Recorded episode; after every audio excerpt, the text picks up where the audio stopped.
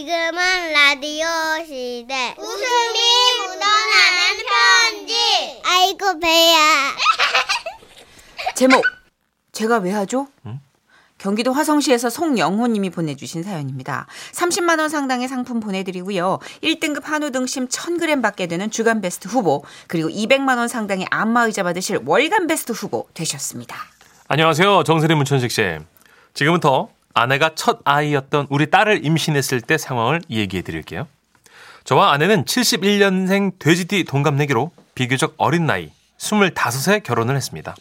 다음 해인 아 그러니까 26살 되던 해에 첫 딸을 낳았습니다. 와 좀 빠르시네요. 그죠? 네. 12월 13일 이번 주면 딸이 24번째 생일을 맞네요. 엄마야. 당시 저나 아내는 어린 나이이고 임신이라는 첫 경험에 어떻게 대처해야 되는지 몰랐는데요. 다만 부모님들께 얘기 듣거나 드라마를 통해서 알게 된 사실은요. 그러니까 내가 입덧을 하잖아. 그러면 자기가 옆에서 등을 이렇게 이렇게 쓸어줘야 되고 내가 먹고 싶다 뭐 이렇게 말을 하면 한밤중에 막 뛰어나가가지고 사와야 되는 거야. 알았지? 저도 나름 임신한 아내가 먹고 싶다는 걸 어떻게든 사다 주는 남편 모습에 로망이 있었기 때문에 아내의 임신 소식을 듣게 된 후 아내가 입덧하기만을 기다리고 있었습니다. 그런데 이게 웬일? 저희 아내는요. 음, 너무 어? 찬밥 내가 먹을게. 아, 찬밥을 왜 먹어 자기야? 아 뭐 이거 말고 딴 거 먹고 싶은 거 없어? 응. 없는데. 아, 내가 끓였지만 진짜 이 미역국 너무 맛있다. 어? 아니 음, 이 파김치 끝내준다. 한번 먹어볼까? 그런데 맛있어. 문제는요 아내가 아니고 저였습니다. 아내가 파 김치통을 뚜껑을 여는데 갑자기 속이 미스거리더니 자동 반사적으로 음, 어, 헛구역질이 나오는 겁니다. 어머, 자기 왜 그래?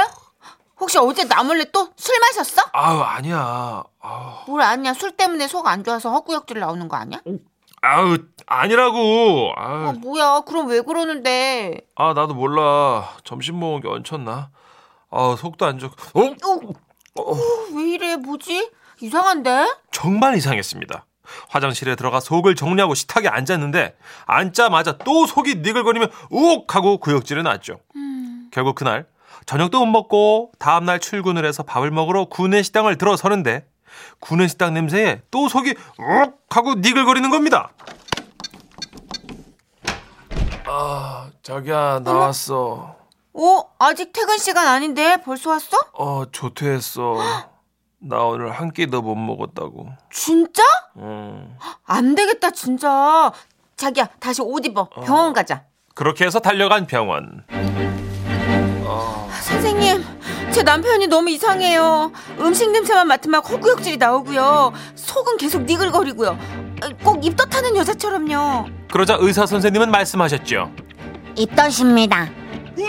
예? 아 잠깐만요. 제가요?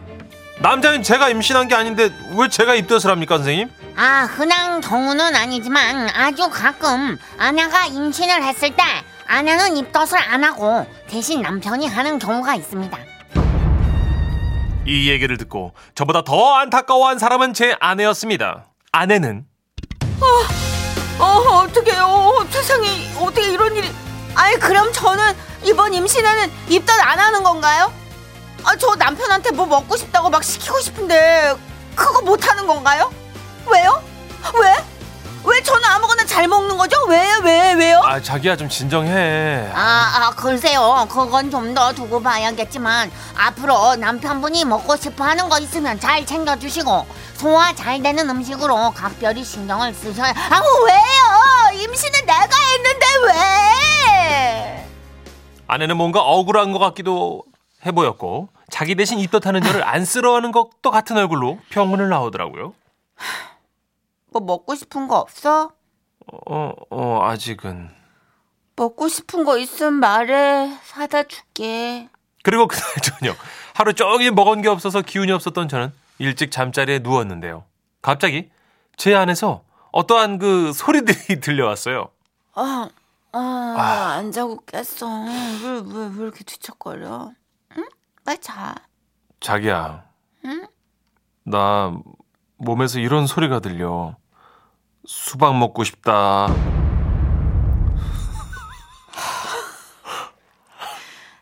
지금 밤 11시야. 그리고 아직 봄이야. 알어 아는데 아 내가 먹고 싶은 거 아니라 우리 아기가 먹고 싶은 거지. 그리고 우리 연애할 때 먹었던 솜사탕 기억나? 어? 그것도 먹고 싶어. 작년에 우리 신혼집 알아보면서 먹었던 포장마차 국수 있지? 그것도 지금 뭐 하자는 거야? 아내는 저의 이런 상태를 믿지 못하는 눈치였어요. 하지만 저는 알았죠. 사람들이 흔히 말하는 몸 안에서 원하는 음식이란 게 이런 거구나 하고요. 자기가 배고파서 그러는 거 같아. 정 배고프면 라면을 음! 좀 끓- 어, 어, 라면 소리 꺼내지도 마. 음, 아, 속이 니글거려. 아, 제발. 우리 애기가 원하고 있다고. 수박 사다 줘. 솜사탕, 잔치국수! 진짜! 결국 그날 우리는 수박을 못 찾아 수박 맛이 나는 하드 아이스크림을 대체했는데요. 대박. 저의 입덧은 날이 갈수록 심해졌습니다. 결국 회사에는 휴가까지 내야 했죠. 그리고 집에 꼼짝없이 누워 있는데 갑자기 아, 진짜 우리 엄마가 끓여주시던 된장찌개가 생각나는 겁니다. 자기야, 왜 그래? 아니 우리 엄마가 끓여준 된장찌개 먹고 싶어. 아, 진짜. 아, 그럼 전화 드려봐. 그래서 저는 엄마에게 전화를 걸었던 거죠. 어, 아들, 왜? 엄마 저 엄마가 끓여준 된장찌개 먹고 싶어요. 갑자기? 나 입덧 때문에 아무것도 못 먹는데 엄마 된장찌개만 생각나. 아유, 가지가지 한다, 진짜. 뭐가? 아유, 이놈 시키. 아유, 엄마 가게 때문에 못 가. 네가 와. 그래서 저는 그날로 회사 일주일 휴가를 더 쓰고 아내와 함께 엄마 집으로 갔습니다. 이상하게도 엄마가 끓여주는 된장찌개를 먹으니까 속이 편안하고 너무 맛있어가지고 일주일 동안 한 끼도 빼먹지 않고 된장찌개만 먹어드렸습니다. 아니, 너 왜 된장찌개만 먹어? 여기 돈가스도 좀 먹어봐. 아유, 아우, 아우, 엄마 돈가스 기름내. 음. 어우, 절로 치워주세요. 어, 그러니까 이거, 이거 이리 주세요, 어머니. 제가 먹을게요. 아유, 아우, 그냥 아주 살이 저톡 많이. 음, 아, 너무 자기야, 맛있다. 저쪽 가서 먹어. 음. 어머니, 이 돈가스 튀김옷이 아주 그냥 바삭하게 달리는 아우, 건데. 묘사하지 말라. 음. 아유, 진짜 나 혼자 보기 너무 아까운 광경이다, 이것들아. 그렇게 입덧 강제 다이어트로 인해 저는 진짜 2주 만에 7kg가 빠졌고요. 우와. 저의 고생 덕분인지 우리 첫 애는 아주 건강한 모습으로 엄마 고생 크게 안 시키고 잘 나왔습니다. 이 자리를 빌려 제 인생에 잊지 못할 신비한 경험을 해준 딸에게 정말 고맙다고 말하고 싶고요. 하지만 두 번은 못할 것 같은 정말 어려운 경험이었습니다. 세상의 모든 남편분들 아내의 입덧에 무한정 챙겨주시길 바랍니다. 제가 해보니까요. 이거 진짜 엄청 힘든 겁니다. 와, 이 드라마에서만 나오는 이게- 건 줄 알았더니 과학적으로 말이 돼요? 실제 있구나. 신기하네. 아. 이게 얼마나 이게 멘탈이 이게 중요한 거겠어요? 그러니까 이게 신경을 그렇게 쓰고 있으니까 이게 육체적으로는 아닐 거 아니에요. 정신적인 거 아닌가? 아, 근데 막 토를 한대잖아요. 그러니까 정신이 그렇게 우리 육체를 지배하는 그, 거지. 이거 의사 선생님도 인정했으니 참 이거 가자라고 되게 하는 많이 거 사랑하면 그런 거는 아니겠죠? 아닐걸요? 그러면 안 한 사람. 어우 사랑은 저도 엄청 사랑하고 송 PD님도 엄청 사랑하고 음, 지금 발표 우리 하는 거 봐. 지라시 형님들 우- 우리 와이프 사랑해 안 사랑해 다 사랑하자 그죠? 난리 참. 났어 지금. 어 막 좀 입덧 안 한 분들 다 지금. 아 저도 생각해보니까 약간 울렁울렁 거렸던 것 같은데 아, 생각해보니까 지금 생각해보니까 네. 그냥 울렁울렁거리는데 둘째 낳을 땐 밥 먹으러 나갔다가 아 잠깐 갔다 왔어요 아이고 참 뒷덜미 잡혀가지고 어 네. 689님이요 사연 듣고 놀라서 찾아봤어요 전문 용어로 쿠바드 증후군이래요 네? 부부 금슬이 좋으면 남편이 대신 입덧한다고 이봐요 금슬 좋으면이라잖아요 어떡하실 거예요 야, 난왜 생각해보니까 여러분도 좀 약간 뉴욕뉴욕 거렸죠 그럼요 예, 예. 그죠? 예. 저송 PD님도 약간 메스거렸죠 맞아요 우리도 다 쿠바 예, 뭐, 그거예요 예, 맞아요 쿠바예요 저도 어디 쿠바로 가요? 왜 나 차이게 말아요? 하여튼 나 그거 그거예요 예. 아 쿠바로 가요? 네네. 자, 8681님. 저도 첫 아이랑 둘째까지 제가 입덧했습니다. 어. 밥 막 지었을 때 냄새 있잖아요. 그 생선 굽는 냄새. 막 자다가 벌떡 일어나서 국밥이 먹고 싶어가지고 막 새벽엔 먹으러 나가고 저도 그랬어요. 그 정도구나. 세상에. 0105님이요. 저는 삼촌인데요. 예. 형님 집에서 함께 살 때 형수님이 조카 임신했을 때 제가 입덧했는데요. 예? 아, 병원에서도 이거 대박 사건이라고 하더라고요. 아, 사랑은 아니네요. 예. 예, 이게 이거는 단순한 사랑이 공식이 아니에요. 안 맞네요. 예. 음, 사랑이 아니라 요건 네. 그냥 굉장히 섬세한 감성의 소유자. 그런가 봐요. 조심해야겠다는 어떤 그 강박. 의지요, 비슷한- 강박. 어, 어, 어. 그쪽이 쿠바네요. 맞아요, 예. 맞아요. 예. 아, 우리는 쿠바 갈 뻔했는데. 네네. 0928님. 내 친구도 남편분이 대신 인터타던데 남편 있잖아요. 한겨울에 막 팥빙수 먹고 싶다고 그것도 본인 집 근처 말고 고향에서 파는 네? 거 사오라고 해서 와이프랑 대판 싸웠대요. 그거는 입덧이 아니, 복수 아니에요, 복수. 뭐 맺힌 게 있었나? 아 진짜 먹고 싶을 수 있죠. 내 고향 함경도에서 먹던 팥빙수가 너무 그립 거기 팥빙수 그립- 마시지 않겠음 너 그립는 둥. 뭐 이런. 말도 안 돼 진짜. 그 어와 동동. 뭐? 아이고. 아 웃기다. 함경도 팥빙수 뭔데? 아 나 아 정말. 몰라. 아 제일 먼 고향 생각해 보니까. 그래요. 그 임직각 근처에 있는 뭐 이인지 거기 없어요 팥빙수. 없어? 아 정말. 장어라도. 아이 많이 나오네. 요 아, 근데 입덧 진짜 이렇게 되신한 분들이 생각보다 많네요. 그러게요. 처음 이거 봤네요, 쇼크다. 좀. 아, 신기하다. 저나 배웠네요. 진짜 잘 챙겨드려야겠네. 네. 입덧할 때 이렇게 먹고 싶다는 거 조금 모른 척하면 그게 평생 한이 된다고 그러더라고요. 맞아요. 음. 왜냐면 감성적으로 제일 민감할 때잖아요. 저 그때가. 최고죠. 예, 그렇게 맺히면 뒤끝이 산말리라고. 무조건 사다 마시는 거예요. 그러니까. 자, 동물원의 노래 준비했습니다. 널 사랑하겠어. 지금은 라디오 없네? 뭐야? 저희가 지금 보충 설명해 드리려고 딱 정전하고 있었는데 갑자기 멘트가 없어진 줄 알았어요. 멘트 들어가요. 네, 12월 18일 수요일 저녁 7시입니다. 장소 어딘지 물어보시는 분들 많은데요. 상암동 MBC 골든마우스 홀이에요. 시간 되시는 분들 홈페이지 오셔서 신청 많이 해주시고요. 저희와 함께 따뜻하고 즐거운 시간 만들어 드리겠습니다. 그렇습니다. 네. 자, 얘들아, 다시 나와. 지금은 라디오 시대 웃음이 묻어나는 편지 에헤헤 제목 우리 동네 꼬마 캐스터 서울 동작구 사당동에서 변혜림 씨가 보내주신 사연입니다. 30만 원 상당의 상품 보내드리고요. 1등급 한우 등심 1,000g 받게 되는 주간 베스트 후보 그리고 200만 원 상당의 안마자를 받는 월간 베스트 후보 되셨습니다. 안녕하세요, 선현이 천식 오빠. 네. 29살 직장인 애청자예요. 와우! 천식 오빠가 술 마시면서 스트레스를 풀듯이 저는 회사 일로 쌓인 스트레스를 주말에 가끔 동네 단골 카페에서 커피를 마시며 푸는데요. 그날도 조용히 혼자 카페에 앉아 차를 마시고 있었어요. 하, 아, 조용하니 너무 좋다. 음. 아, 커피 맛도 너무 좋고. 저기요, 오늘 음악도 좋고 분위기도 좋고 커피도 너무 맛있어요. 아, 그래요? 감사합니다. 그날따라 음악도 좋고 손님도 없어서 창밖의 풍경을 보고 있었는데요. 오예 카페에 도착했습니다 이제 곧 딸기 주스를 먹을 거고요 푸슝 푸슝 예 초등학교 1학년 정도로 보이는 남자아이가 엄마랑 같이 들어오더라고요. 아이 엄마는 통화를 하고 있었고요.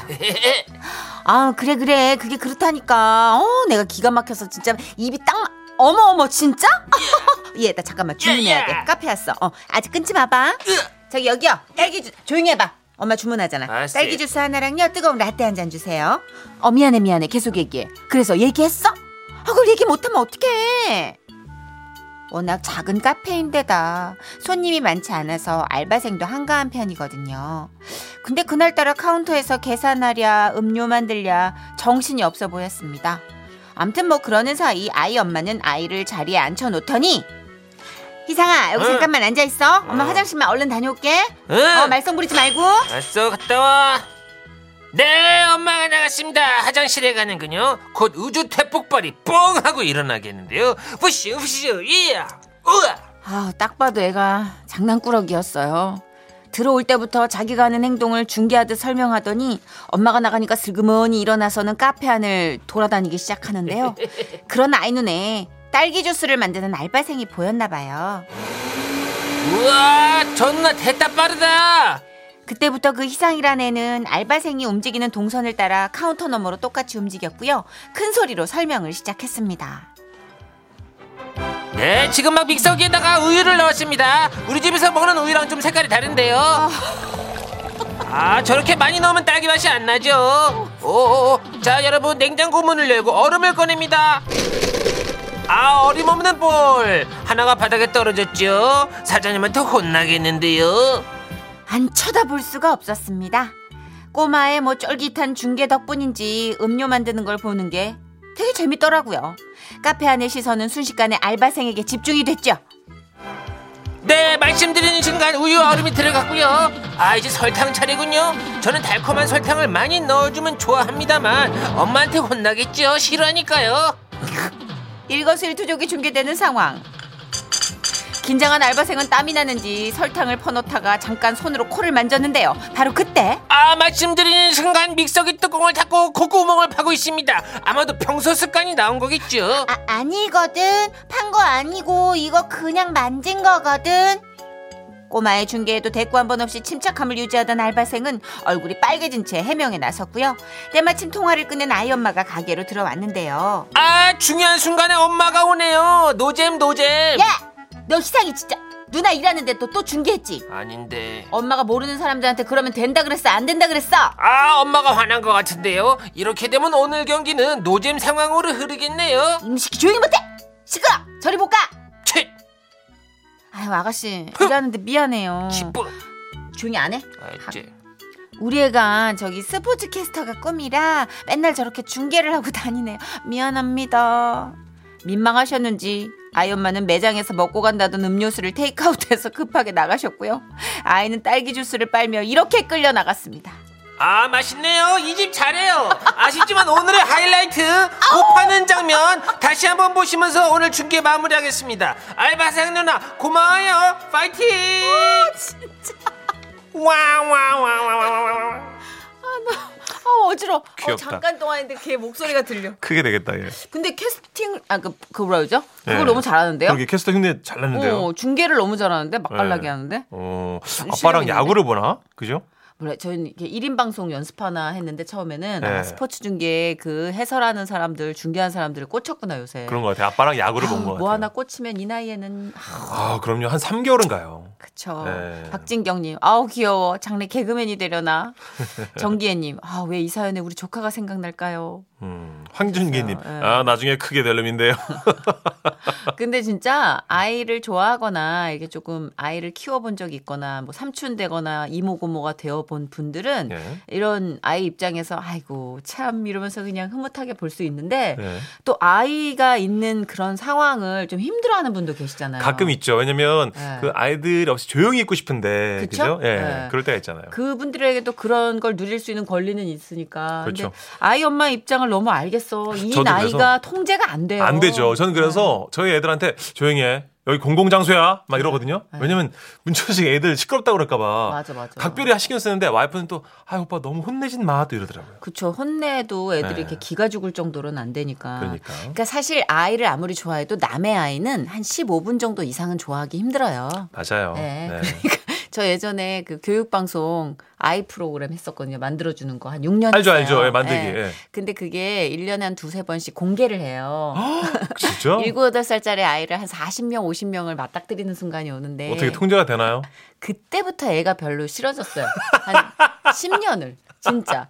그러다가 조카가 생기고 어. 조카 때문에 아이가 좋아진 거지. 어, 진짜. 그 전까지만 해도 진짜 애들 트라우마가 있었어요. 한번 되었구나, 정선혜 씨. 아니 그리고 애들은 너무 솔직하잖아요. 맞아요. 보자마자 아 못생겼다. 진짜 야 가 엄마한테 가 있어 니네 엄마한테. 아, 복학을 하셨구나, 또. 어, 아유 정선이 지금 아 예 귀엽다 이런 거. 아, 웃겨, 웃겨. 아 그러니까 정말 노골적이에요. 그쵸. 아이들이. 아이들은 거짓말 못 솔직하고. 하거든요. 음, 그러니까 예. 사실은 그렇게 아이에 대한 사랑이 경험치가 있는 거랑 없는 거랑 좀 다르더라고요. 그렇죠. 네. 이 집 아드님도 잘 키우셔가지고 개그맨도 괜찮을 것 같아요, 그죠? 아, 이 정도의 산만함과 이 정도의 네. 말빨이면 어, 크게 돼요. 그럼요. 네, 저기 할 수 있습니다. 꿈나무예요. 아, 아저씨가 20년 할 테니까 네가 지라시 물려받아라. 네. 자, 김동률의 노래 준비했습니다. 아이처럼.